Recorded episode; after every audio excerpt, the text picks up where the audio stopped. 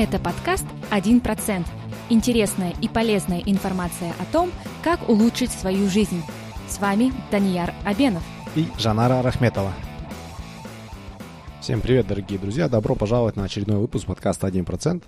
В этом выпуске мы поговорили с полиглотом Амиром Мордобаевым.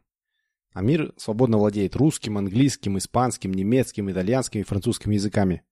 При этом он хорошо знает разговорный китайский, турецкий, португальский, голландский языки – и сейчас учит еще как минимум четыре других иностранных языка. Амир также профессиональный переводчик с навыками синхронного и последовательного перевода, и у него есть э, очень интересный и популярный YouTube-канал, где он дает бесплатные уроки изучения языков. Во время нашего разговора Амир поделился огромным количеством полезной и интересной информации и советами по изучению иностранных языков. Мы покрыли множество практических аспектов изучения языков, например, какая методика изучения иностранных языков наиболее эффективна, с чего начинать новичкам, Практический совет для тех, кто хочет продвинуться в своих знаниях в изучении странного языка. Как преодолеть психологические языковые барьеры. Что такое ленивый подход в изучении языков. И, конечно, многое-многое другое. Мне кажется, получилось очень интересно, очень полезно, и я уверен, что после этого подкаста изучение иностранных языков станет намного легче для наших слушателей. Я точно знаю, что мы эту информацию будем с Жанарой использовать в своей жизни тоже. Итак, начнем. Амир, Добрый день. Спасибо большое, что согласились побеседовать с нами сегодня. Добрый день, Амир. Спасибо большое за ваше время. Здравствуйте, спасибо большое за приглашение. Давайте начнем, наверное, сначала. Сколько языков вы знаете на сегодняшний день? Значит, на хорошем уровне я всегда отвечаю, что говорю на шести языках.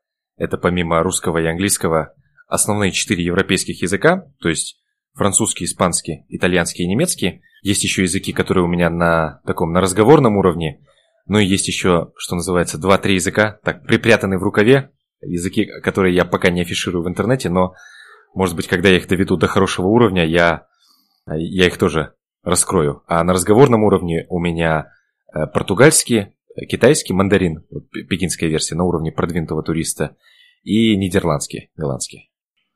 Вау, впечатляет. Амир, а какое у вас образование? Что вы изучали в университете? Э, в университете я закончил экономический факультет, и у меня специализация была международные финансы, ну и общая экономическая теория.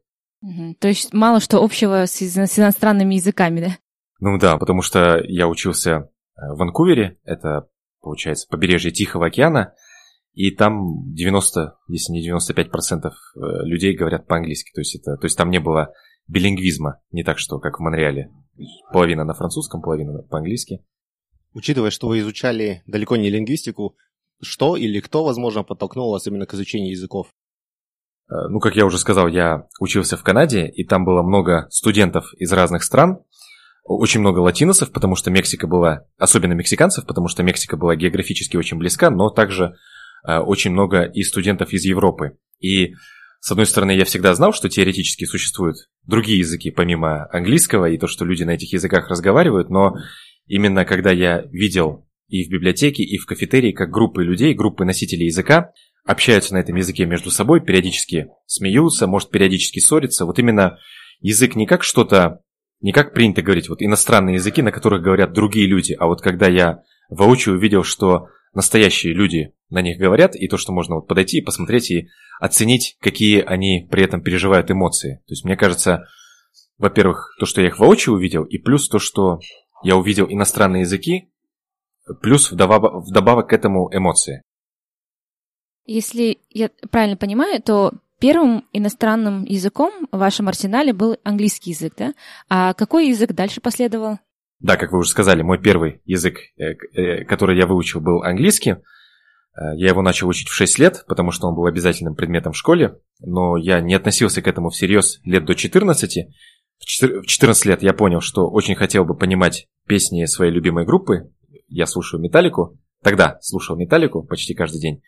И у меня всегда была идея, что помимо английского я хотел бы выучить французский и немецкий. Может, это отчасти где-то была такая ностальгия, потому что 2-3 века назад, как мы знаем, э, русская аристократия владела и французским, и немецким, ну, практически говорили на нем как на втором и на третьем родном языках.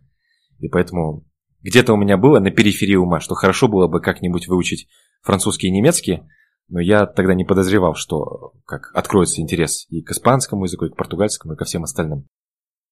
из всех языков, которые вы знаете, а, как долго вам заняло выучить каждый? И есть ли какая-то тенденция? То есть действительно ли с каждым разом легче и легче становится изучать языки? Но мне кажется, многое зависит от начальных условий. Э, во-первых, многое зависит от э, родного или от привычного языка человека, который изучает язык. Э, в этом плане у русскоговорящих есть такое заметное преимущество, потому что русский язык сам по себе достаточно сложный и имеются падежи. Если говорить о том, как долго заняло изучение какого-либо языка, латинские языки, то есть языки, которые основаны на латыни, такие как французский, итальянский, испанский и португальский, в среднем я заметил, чтобы довести до разговорного уровня, требуется 8 месяцев. 8 месяцев активного изучения, ну, примерно по, по 45 минут в день в среднем. А если говорить о языках германской группы, то на это требуется у меня, чтобы довести немецкий язык до такого уже уровня, как и все латинские языки, у меня ушло времени в два раза больше, то есть примерно полтора года. Вот, если мы говорим о каких-то экзотических языках, то есть таких языках, как восточные языки, например, китайский или японский, то может уйти 3-3,5 года, если не проживать в среде, а учить язык самостоятельно по, по аудиокнигам. То есть многое зависит от начальных условий, и чем ближе язык э, к привычному языку, на котором вы говорите каждый день, тем, конечно же, быстрее идет процесс изучения. А вот э, в процессе изучения иностранного языка, вот, допустим, проходит определенное время, и, конечно, язык, наверное, можно изучать бесконечно, да, иностранный язык. А, а как вы для себя решаете или понимаете, что вы уже готовы без стеснения, а, без скованности общаться уже с носителями этого иностранного языка?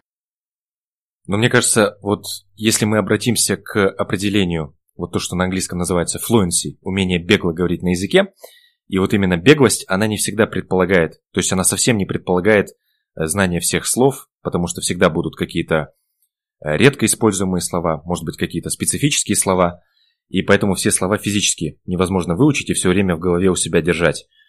Тут э, ключевым фактором является, когда к вам приходит осознание, что вы можете бегло связывать слова между собой, то есть когда у вас уже в голове сформировано предложение, которое вы, сказать, вы хотите сказать. Может быть, даже не предложение, а целый параграф в идеале.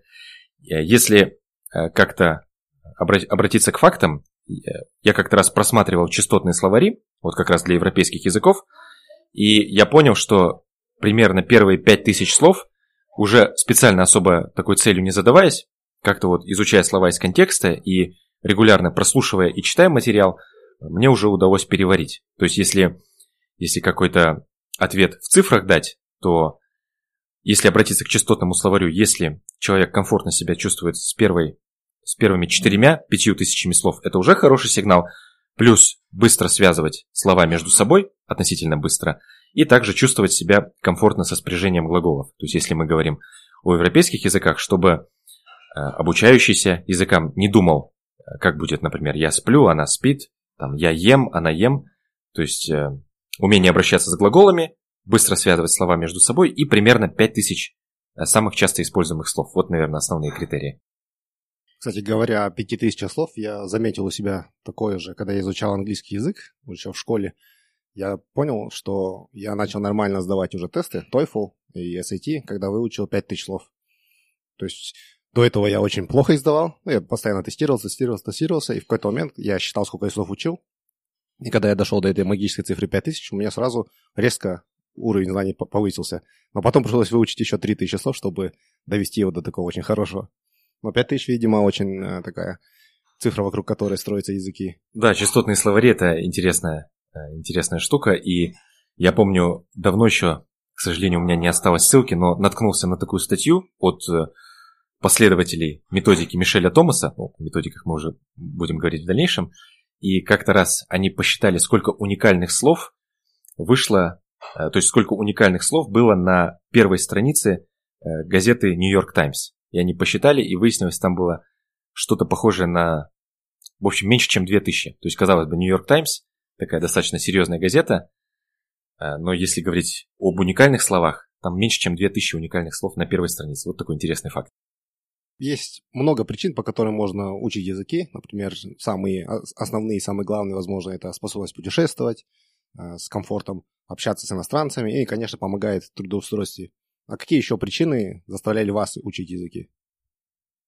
ну, я помимо этого видел в языках какой-то интеллектуальный вызов. То есть, с одной стороны, все время хотелось, хотелось тут же оказаться в этой компании иностранцев, особенно когда чувствовалось то, что там какая-то хорошая энергетика и, и шутки, и какой-то вот обмен.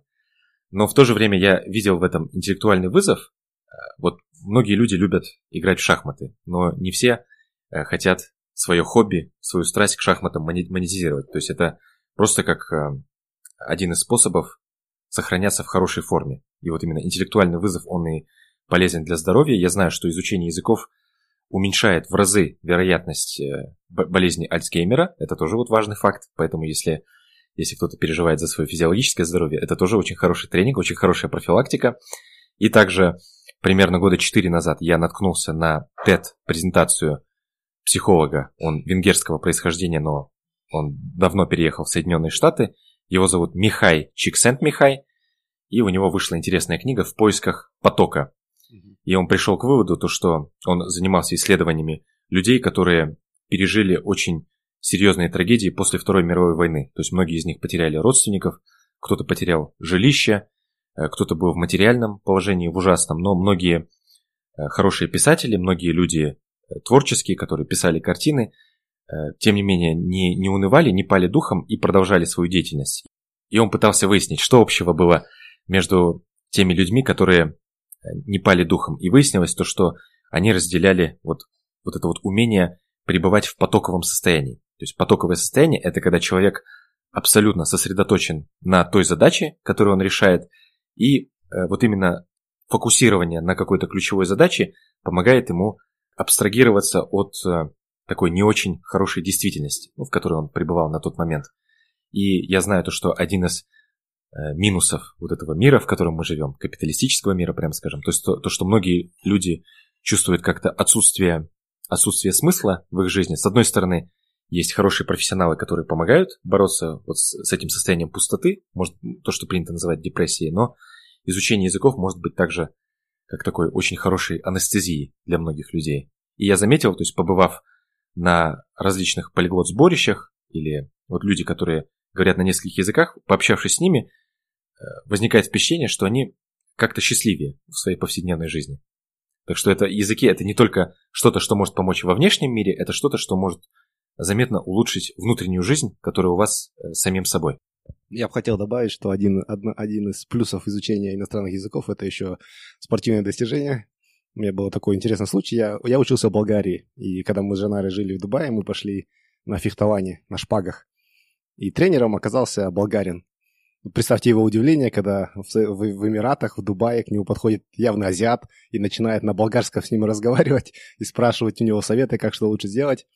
То есть, естественно, я стал у него самым любимым спортсменом, и он большую часть времени отдавал мне, чтобы помочь мне мои навыки фехтования развить. То есть, благодаря знанию болгарского языка, я как бы намного лучше стал фехтовать. То есть еще один такой интересный и неожиданный плюс. Да, но у меня, к сожалению, такой привилегии не было, но вернемся к основной теме.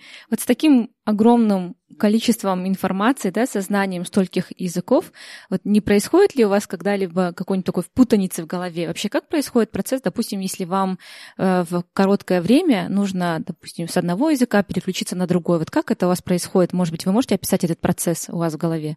Ну, как я уже говорил, вот отвечая на один из предыдущих вопросов, основным толчком к изучению языка э, послужили эмоции, то есть то, что язык это не просто какая-то такая чужая система с какими-то странными грамматическими правилами и странно звучащими словами, ну, по крайней мере, для, для человека, для которого этот язык является иностранным. То есть я также говорил о эмоциях, и чтобы ответить на вопрос, путаются языки или нет, тут, мне кажется, ценное слово ассоциации. То есть, когда вы говорите на каком-то другом языке, допустим, если это французский, э, мне кажется, очень важно в какой-то степени представить себя французом, ну или франкоговорящим.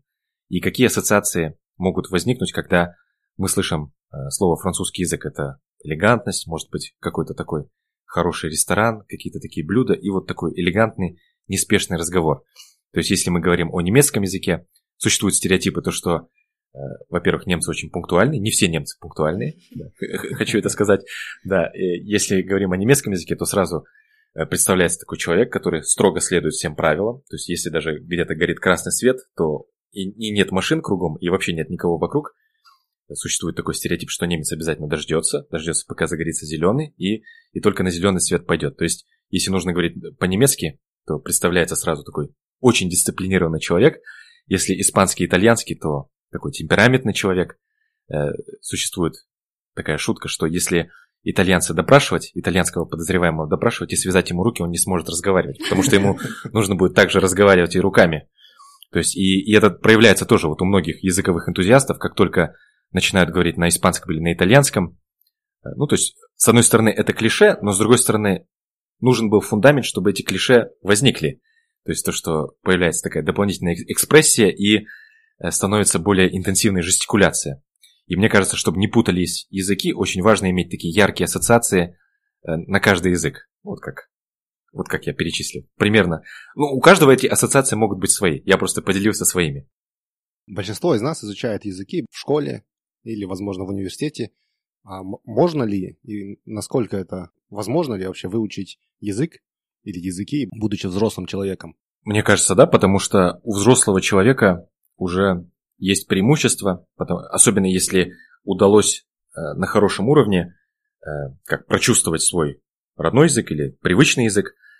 И вот именно распознавание закономерностей очень сильно помогает взрослым людям, особенно если у человека аналитический ум, это может служить таким э, хорошим подспорьем для более эффективного изучения. И грамматические понятия. То есть, с одной стороны, я думаю, что не нужно сильно глубоко уходить в грамматику, то есть не нужно знать по памяти, каким, какой разновидностью придаточного предложения является, например, вот это предложение, но э, понимание того, что есть разные грамматические части речи, наречие, прилагательное, сказуемое, мне кажется, наличие вот этого инструмента э, это как раз-таки преимущество взрослого перед, перед ребенком. Даже если как-то частично утрачена способность все это впитывать, как губка, как ребенок, но у взрослого свои преимущества, несомненно, есть. Вы уже затронули, в каком времени мы сейчас живем. Еще, наверное, одной из такой характеристик нашего времени является то, что многим из нас всегда хочется очень таких быстрых результатов, чтобы там проглотил какую-нибудь магическую пилюлю, и вуаля, все само по себе свершилось. А вот если у вас на практике или в вашем арсенале какие-то хаки, которые помогают а, ускорить а, или более эффективно влияют на изучение иностранного языка? Основной принцип – это в любом случае оставаться ленивым, то есть э, один из самых таких явных подводных камней – это когда на начальных порах у человека слишком много энтузиазма, и он буквально заставляет себя э, изучать языки, может, там по час, по полтора в день, но в долгосрочной перспективе, к сожалению, вот я это очень часто замечал, это идет к выгоранию. И что значит быть ленивым изучающим языки? Есть э, очень хорошая методика, особенно для тех, у кого нет предыдущего опыта, этот метод Пимслера – и там все начинается с таких простых предложений, с приветствий, со знакомств, и буквально язык, такое впечатление, что запихивают, запихивают в человека вот так вот по слогам. То есть это слог, потом пауза примерно секунда-полторы, потом этот же слог повторяется, и пока, э, и пока это слово не прозвучит минимум три раза, три-четыре раза за аудиозапись, они не успокаиваются. То есть это, наверное, самое близкое к, к той самой волшебной таблетке, что я видел, это вот метод Пимслера, но проблема в том, что когда заканчивается курс вот этого Пимслера, то вроде как дальше уже учить нечего, и уже другой контент, который, если это может быть видео или интервью, оно уже не такое разрезанное, то есть никогда буквально вот по кусочкам э, скармливают вот эти слова. Ну, в дальнейшем тут уже нужно освоить какую-то программу, прям научиться. Э, это не очень сложно, есть много бесплатных программ. Audacity, например, она открыта в бесплатном доступе, и вот так вот можно дробить эти слова и по кусочкам а, вот так вот переваривать. Но самое близкое, что я видел к волшебной пилюле, это вот метод Пимслера. Он может быть интересен начинающим. Мы продолжим после небольшого перерыва.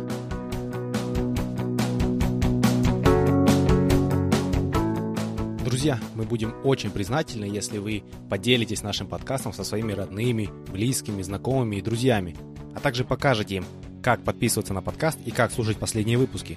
Не забывайте также ставить нам 5 звездочек на iTunes и оставлять свои комментарии. Заранее спасибо.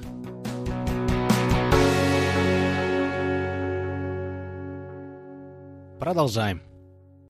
А какие еще методики существуют и какие из них из вашего опыта наиболее эффективны для изучения языков?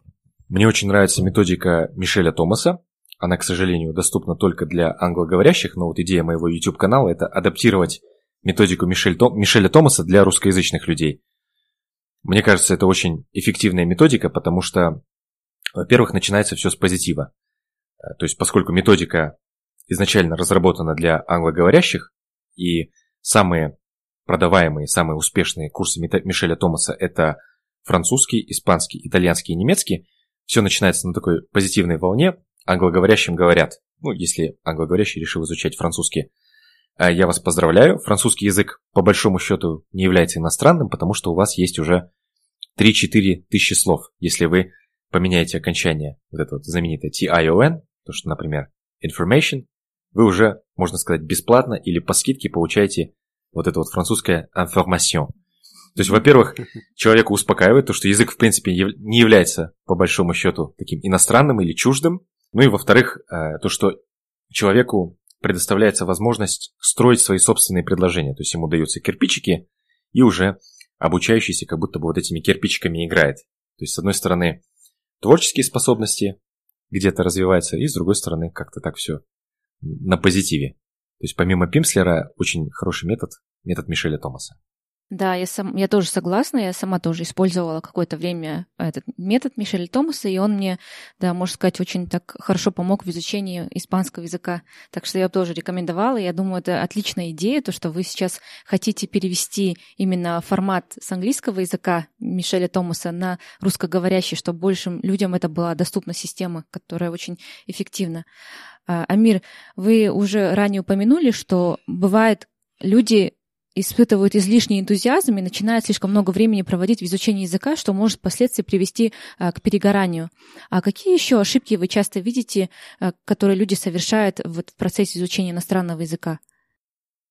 Э, помимо чрезмерного энтузиазма на начальных порах, я заметил, что у людей, ну, не у всех, конечно, но у тех, кто, может быть, помладше, тем, которым особенно меньше 20, ну, конечно, нехорошо обобщать, но в большинстве случаев – существует такое желание как можно быстрее начать говорить. То есть, может быть, это э, связано с какими-то возрастными ос- особенностями, то, что когда человеку ну, меньше 20 или меньше 25, то есть по-прежнему где-то на каком-то уровне остается потребность получить э, одобрение другого человека. В большинстве случаев все это проходит ближе к 30 годам. И вот именно принять как данное, что я все-таки рекомендую, что должен быть некий такой тихий период, ну то, что на английском называется silent period, когда изучающий язык не спеша переваривает все вот эти грамматические структуры, может быть, не обязательно доводить до цифры 5000 слов, может 3000 частотных слов в идеале, чтобы были доведены до автоматизма, и чтобы изучающий язык чувствовал себя комфортно со спряжением глаголов, и уже тогда начать говорить. Потому что вот именно говорение на ранних стадиях, и э, может так получиться, что столкнулись с носителем языка, а он не потому, что хочет как-то принизить или сбить энтузиазм, может просто сам по себе такой человек, которому не очень общительный. И вот именно вот этот какой-то не очень приятный опыт с носителем языка, плюс то, что носитель языка как-то не оценил все эти труды, э, может такой тоже наложить немного негативный отпечаток. Поэтому чрезмерный энтузиазм и, с моей точки зрения, есть и другие методики. В англоязычном интернете есть методика который называется Speak from Day One, говорите с первого дня, но она больше подходит таким людям, которые, которые это делают в первую очередь для себя, а не потому что ищут чего-то одобрения, и которые сами по себе такие экстраверты. Но большинству людей, чтобы вот именно не сбить также вот этот энтузиазм и не отбить охоту к изучению языка, я бы рекомендовал бы выдерживать такой некий такой тихий период, как я уже сказал. Какие у вас есть практические советы для начинающих? Если бы вы сейчас начали изучать новый язык с нуля, что бы вы начали делать в первую очередь? А если с нуля, если бы у меня вообще не было бы опыта изучения иностранных языков, а, я рекомендую всегда обращать внимание на те закономерности, которые присутствуют в вашем родном языке, ну или в привычном языке, на котором вы говорите каждый день. А, то есть, если мы будем говорить про русский язык, вот, вот какая интересная вещь. То есть, если у вас есть два глагола в предложении, я всегда говорю, и я пытаюсь все это говорить простым языком. То есть, если людям некомфортно слышать слово «спряжение» несколько раз, я всегда упрощаю и делаю презентации на таком, на разговорном языке. Я всегда говорю, обратите внимание, первый глагол мы подстраиваем, в зависимости от того, от какого лица мы говорим, а второй глагол у нас всегда э, неопределенной формы. То есть, например, я хочу есть. Я же не говорю «я хочу ем». То есть это было бы, если бы была бы необходимость подстраивать оба глагола. И вот распознавание таких вот закономерностей и, кстати, тот же самый принцип работает во, во всех европейских языках. То есть первый глагол мы, как правило, подстраиваем, или, например, она, она хочет играть. Мы же не говорим, что там она хочет играет. И уже второй глагол у нас всегда инфинитив. То есть очень важно, и те, кто хотят стать э, синхронными переводчиками, одно из требований, и для меня это было удивление, когда я первый раз узнал, то есть в школах-переводах требуют в первую очередь хорошее знание своего родного языка. То есть э, один из практических советов – это начать обращать внимание на то, как строится предложение или какие особенности есть на том языке, на котором вы говорите каждый день, который вы воспринимаете как данное, вот попытаться перестать воспринимать как данное э, свой родной язык. А что бы вы посоветовали уже, э, так скажем, продвинутым студентам? Вот вы уже говорили, что если, например, кто-то выбирает для себя какую-то методику, скажем, это пимслер, и проходит полностью весь курс, а потом что делать дальше, да? Если, например, человек уже владеет определенным количеством часто встречающихся слов, может что-то у себя в голове какие-то выставить приложения, но э, а, все равно этого недостаточно. Вот что в такой момент делать, когда вот достигается так называемое плато? Мне нравится такая аналогия, то есть если отвечать образами, это поместить себя в центр процесса. То есть уже я бы рекомендовал прекратить вот это метание. Может, там хорошая методика, может, там хорошая методика, а вот именно мысленно поместить себя в центр процесса и уже исходить из своих собственных э, потребностей и предпочтений. Если так немного более формализованно ответить на этот вопрос, то мы говорим, как перейти с уровня B2, это э, получается у нас уровень, где человек спокойно понимает университетские лекции, на уровень C1, где человек, вот так вот в кавычках, становится своим, ну или на пути к становлению своим. И на Википедии есть очень интересная статья, это критерии владения иностранным языком, и критерии определяла Европейская комиссия. И вот там можно прочитать подробно про уровни B2 и про уровни C1. Если мы обратимся к определению уровня C1, то мы читаем, что понимаю объемные сложные тексты на различную тематику, распознаю скрытые значения, говорю спонтанно в быстром темпе, не испытывая затруднений с подбором слов и выражений. Э, также понимаю тексты, связанные с моей профессиональной тематикой. То есть уже э, многое зависит от профессиональной тематики самого изучающего. То есть если это юрист, то самое время читать юридическую литературу на иностранном языке. Если мы говорим про врача, то самое время читать э, какую-то тем, медицинскую тематику в зависимости от профессии. И вот ключевое слово тут мы видим спонтанно. Это может быть наблюдение за группами носителей языка. И вот именно пытаться уловить закономерности, вот как они спонтанно вставляют какие-то фразы в разговор. То есть наблюдать за носителями языка и уже исходить из своей профессиональной сферы. А что вы думаете по поводу акцента? Вот некоторые люди, бывает, очень хорошо владеет иностранным языком, но при этом у них такой вот э, довольно-таки ярко выраженный акцент. И я знаю, что существуют разные мнения. Одни считают, что акцент в принципе не помеха, если человек может выразить свои мысли или нормально общаться на иностранном языке. А некоторые считают, что очень важно овладеть именно акцентом э, изучаемого иностранного языка. Вот у вас какое мнение по этому поводу? Я считаю, что в идеале иметь такой легкий, еле заметный акцент. То есть, с одной стороны, носители языка могут, пускай с небольшим трудом, но распознать, что вы иностранец, и это говорит о том, что раз уж вы достигли хорошего уровня в иностранном языке, то это результат такого многолетнего труда, и это автоматически вызывает уважение у большинства носителей языка, у большинства иностранцев. Э, с другой стороны, почему я хотел бы, чтобы был еле заметный акцент или такой легенький акцент – это говорит о том, что вы также пытаетесь подстроить, может поначалу даже э, было тяжело находить и привыкать к каким-то новым звукам, и уже вот издавать такие звуки менее привычные. Э, э, это говорит о том, что вы хотите интегрироваться и хотите, что называется, быть своим в группе с носителями иностранного языка. Но если акцент очень сильный, я бы сначала рекомендовал бы научиться распознавать эти звуки и все время отдавать себе отчет в том, что этого звука может вовсе и не быть в родном языке, или, может быть, какой-то звук в иностранном языке, который примерно является где-то где на вот этом континууме. То есть, то есть, когда мы говорим о звуке, то есть нет такого, такого, что называется, водораздела, такой четко обозначенной границы. Те, кто изучает немецкий, мне часто задают вопрос, вот, Амир, в немецком языке в итоге нужно говорить «их» или «ищ», а, или «ищ», вот прям вот как звук, как звук «ща». А ответ то, что вот этот звук, он находится где-то на континууме, то есть он где-то между звуком, звуком «х» и звуком «щ». И нужно где-то вот искать и все время, какое-то время даже побродить по континууму, и в идеале, если поиск звуков проходит как э, такой, как найти этот звук методом проб и ошибок. Это самый, самый верный метод. Очень часто бывает, что человек, даже когда знает язык на, на достаточно хорошем уровне, испытывает затруднения, когда общается с носителями языка. Только есть такое небольшое стеснение, возможно. Я лично помню, у меня был такой, был такой же барьер, что я изучал английский язык по книгам, а когда уже поехал в университет, внезапно стало очень сложно общаться, потому что я стеснял своего акцента, стеснялся того, как я говорю, и как-то у меня был такой блок психологический.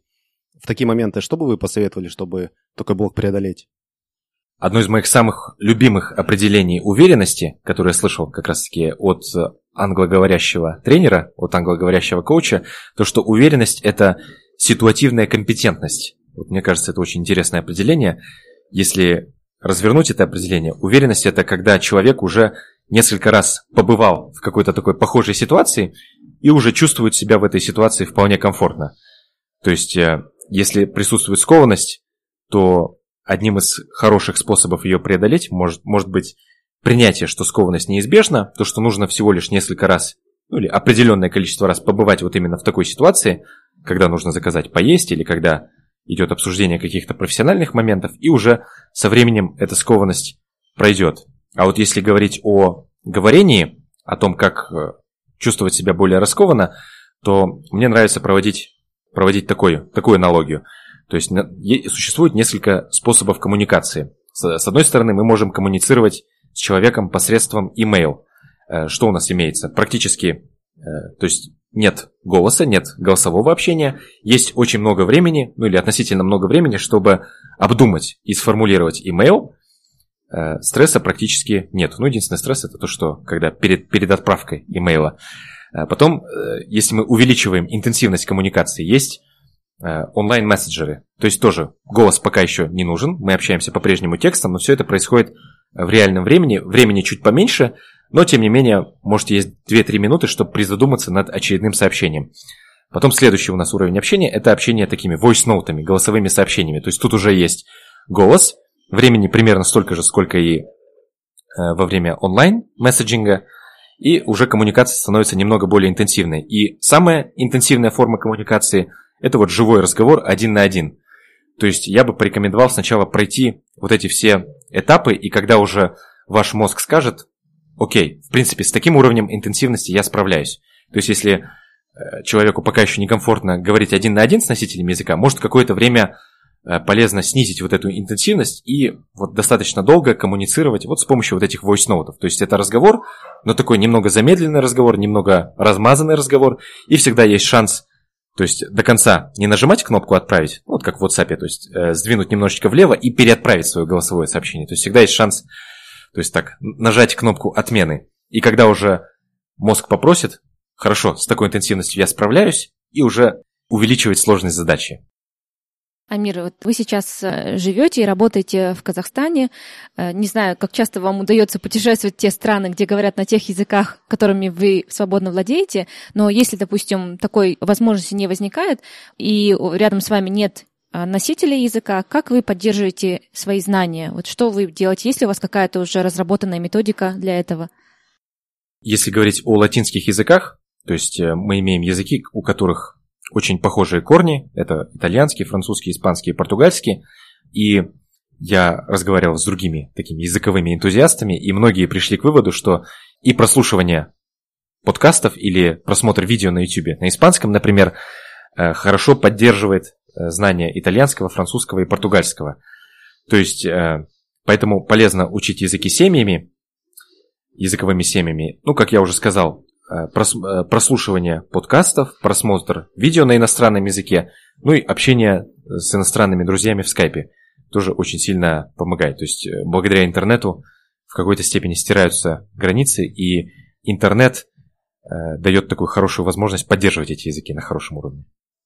У многих наших слушателей, возможно, и у наших родственников, я знаю, есть маленькие дети, и они очень озабочены вопросом, как бы сделать так, чтобы дети могли освоить английский язык хотя бы, или, возможно, еще другие иностранные языки, при этом не напрягаясь, то есть оставаясь с детьми, чтобы не было время играть. Вы что бы посоветовали в таких случаях? Ну вот, возвращаясь к моему ответу вот на один из ранних вопросов, что послужило толчком к моему изучению языка, это вот именно наблюдение за людьми и понимание того, что настоящие люди говорят на этом иностранном языке. То есть для детей вот именно среда сверстников, мне кажется, это самая естественная среда. И поскольку сейчас мы уже живем в таком глобализированном мире, и много иностранцев работают и в нашей стране, я думаю, с помощью интернета, может быть, с помощью каких-то приложений, насколько мне известно, сейчас идет работа над созданием приложения Meetup, где люди могут собираться по интересам. Особенно для детей, мне было бы очень важно встретить других детей, в идеале сверстников, и вот увидеть то, что вот, вот такие же дети, такие же позитивные, веселые, но разговаривают на другом языке. И это могло бы им приоткрыть вот эту завесу. Вот именно общение со сверстниками, с, с детьми иностранцев может послужить таким э, серьезным мотивационным импульсом. Мне кажется, еще в тех случаях, когда, возможно, нет доступа к детям, детям иностранцев, возможно, более маленькие города, э, очень может быть полезным а, или фильмы, или мультики на иностранном языке, потому что я помню, когда мы с Женарой ездили на свадьбу в Македонию к моему другу, мы были удивлены тем, что даже его бабушка разговаривала довольно сносно по-английски. Хотя это бывший, бывший югославский блок. Оказывается, у них телевидение показывают на английском языке фильмы. Ну, то есть они за счет телевидения очень многие хорошо довольно разговаривают по-английски. И то же самое я заметил с одним поколением албанцев, наши, наши сверстники, они почти все разговаривали по-итальянски. Как выяснилось, у них в Албании в, в то время, когда они были детьми, не было своего телевидения еще. Это был как раз развал системы. И у них ловило итальянское телевидение, и совершенно не связанный язык, но многие албанцы знали итальянский. Мне кажется, телевидение и, возможно, видео на ютубе тоже может быть таким полезным инструментом. Но опять-таки, если не перегибать палку и не постоянно пичкать своего ребенка видеоконтентом. А, Амир, вы уже помянули подкасты, и YouTube-видео. А есть ли какие-то конкретные подкасты, скажем, например, на испанском языке, которые вы могли бы порекомендовать изучающим этот язык? Мне очень нравится подкаст Spanish Pod. Э, вообще, эта фирма подкастов, они создали очень хорошие подкасты. Получается, есть испанский под, итальянский, Italian pod, French pod и Chinese pod, если я не ошибаюсь. Когда последний раз я проверял, вот это были их четыре языка. И мне очень нравится формат. Сначала идет Э, диалог в реальном темпе, то есть так, как разговаривают между собой носители языка, потом идет подробный разбор и подстрочный перевод каждых фраз, ну и, ну и в конце какие-то такие культурные заметки. То есть очень так все развернуто, и этот подкаст такой предоставляет такой хороший экскурс в новую культуру. Ну и э, вот эти подкасты Language 101, мне кажется, практически на каждый более или менее распространенный язык уже есть тоже хороший подкаст. Это Spanish Pod 101, испанский под 101, итальянский под 101. И они даже уже э, начали создавать контент для экзотических языков, для восточных языков. Э, я смотрел, недавно появился очень хороший YouTube-канал для языка фарси. То есть вот даже такие, казалось бы, менее э, популярные среди иностранцев язык, языки можно уже изучать с помощью YouTube и с помощью их подкаста. Сейчас перейдем к серии быстрых вопросов, но ваши ответы не обязательно должны быть быстрыми или короткими. Какую книгу вы чаще всего дарили или рекомендовали? Я сам давно не покупал бумажные книги, я в основном рекомендую прослушать или аудиокнигу, или отправляю e-book вот в формате EPUB или в PDF формате. Э, чаще всего я рекомендовал своим друзьям и знакомым э, почитать что-нибудь из Акунина, но мне особенно нравится роман Акунина, это очень интересный детектив «Алмазная колесница», где действия разворачиваются в Японии, и очень интересные события, и очень интересное описание вообще всего, в том числе и Японии. Какой у вас жизненный принцип или любимая цитата? Вот жизненный принцип, вот то, что я как раз-таки вычитал вот в этой книге «Алмазная колесница», восточное или японское понимание времени, ну или буддийское понимание времени, может, знающие люди меня поправят, то, что нет ни прошлого, ни будущего, то, что жизнь – это вечное сейчас, и мне кажется, это очень такой хороший принцип, потому что очень часто, когда люди едут в метро или идут по пути на работу по привычному маршруту, то есть очень часто человек отключается и уже мысленно представляет, как будто бы он дошел, но на самом деле, может, может это немного выходит за пределы языкового интервью, но на самом деле человек как будто бы не проживает вот эти минуты жизни, и вот даже, вот особенно в скучные моменты, это может быть даже ожидание пребывания в очереди, чтобы оплатить э, какой-то, какую-то, не знаю, может быть, государственную пошлинность, вот периодически напоминать себе то, что вот, вот оно вечное сейчас, и вот то, что происходит сейчас, это тоже часть жизни. Тема осознанности у нас проскальзывает практически во всех интервью, поэтому э, это совершенно не выходит за рамки нашего подкаста. На следующий вопрос. Худший совет, который вы слышали в сфере своей деятельности? Э, как можно больше работать. Потому что вот именно вот этот совет, он ведет к выгоранию. То есть быть ленивым и э, если можно меньше переписывать, меньше писать от руки, особенно если уже у нас новое поколение, то есть мне комфортнее печатать, чем писать от руки. Э, если некомфортно что-то делать, то это не обязательно делать. Гораздо лучше э, развалиться на диванчике с наушниками, с плеером и что-то слушать на иностранном языке. То есть все время быть ленивым. И быть ленивым и получать удовольствие – это гораздо лучше и полезнее, чем стараться быть дисциплинированным, что может, скорее всего, привести к выгоранию. О чем вы поменяли свое мнение в последние годы? Если есть, то почему? Вот как раз я поменял свое мнение о важности переписывания. То есть, с одной стороны, может, есть какие-то научные доказательства или псевдонаучные. То есть, один из недостатков, один, одно из преимуществ интернета, то, что есть много э, интересной информации, но один из ощутимых недостатков интернета, то, что много дезинформации тоже имеется в интернете и, и много псевдонаучной информации. То есть, вроде все это написано таким интересным и вроде как научным языком, но на, но на деле это может оказаться псевдонаукой. То, что активируются какие-то дополнительные нейронные сети, когда мы что-то переписываем от руки. Лично мне, я не могу сказать, что это мне помогло.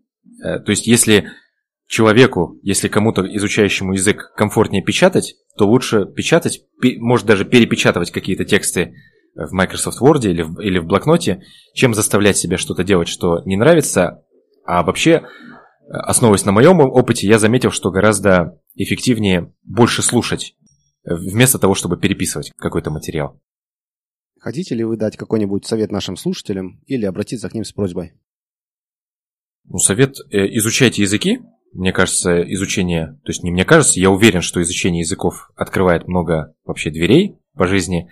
И то, что э, уходят какие-то надуманные барьеры, и подписывайтесь на мой YouTube-канал, куда я периодически выкладываю видео не только языковые, может, может и на отвлеченные темы, которые, может быть, выходят за рамки языковой тематики.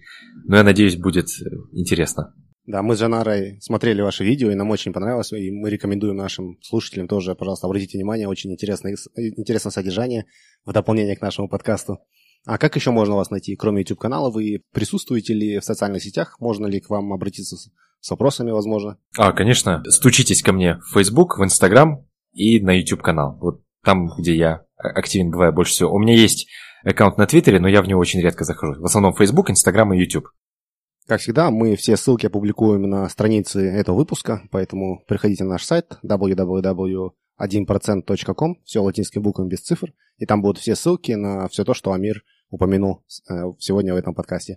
Амир, спасибо большое за ваше время. Получилось, мне кажется, очень интересно. Мне сразу захотелось выучить новый язык, хотя давно я не прилагал никаких усилий к этому. Мне кажется, многие наши слушатели тоже по достоинству оценят то, что вы сегодня сказали, сообщили и проинформировали нас. Я думаю, было бы нечестно отпускать вас, не попросив вас сказать что-нибудь на ваших иностранных языках, которыми владеете. Поэтому, прежде всего, большое спасибо, Амир, что вы так вдохновили, что столько полезной информации сегодня нам рассказали. И на ваш выбор, пожалуйста, что-нибудь на иностранных языках. Так, ну, я начну с испанского. Bueno, agradezco a vosotros, muchas gracias a vosotros por haberme invitado para hacer esta, esta entrevista.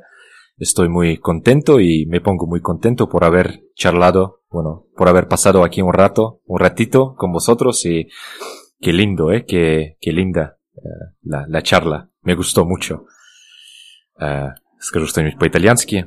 Beh, vi volevo ringraziare soprattutto per, per invitarmi.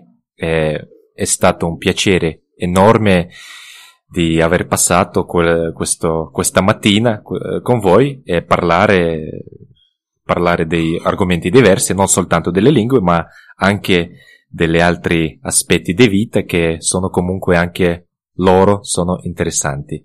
Ma almeno io li trovo abbastanza, abbastanza interessanti.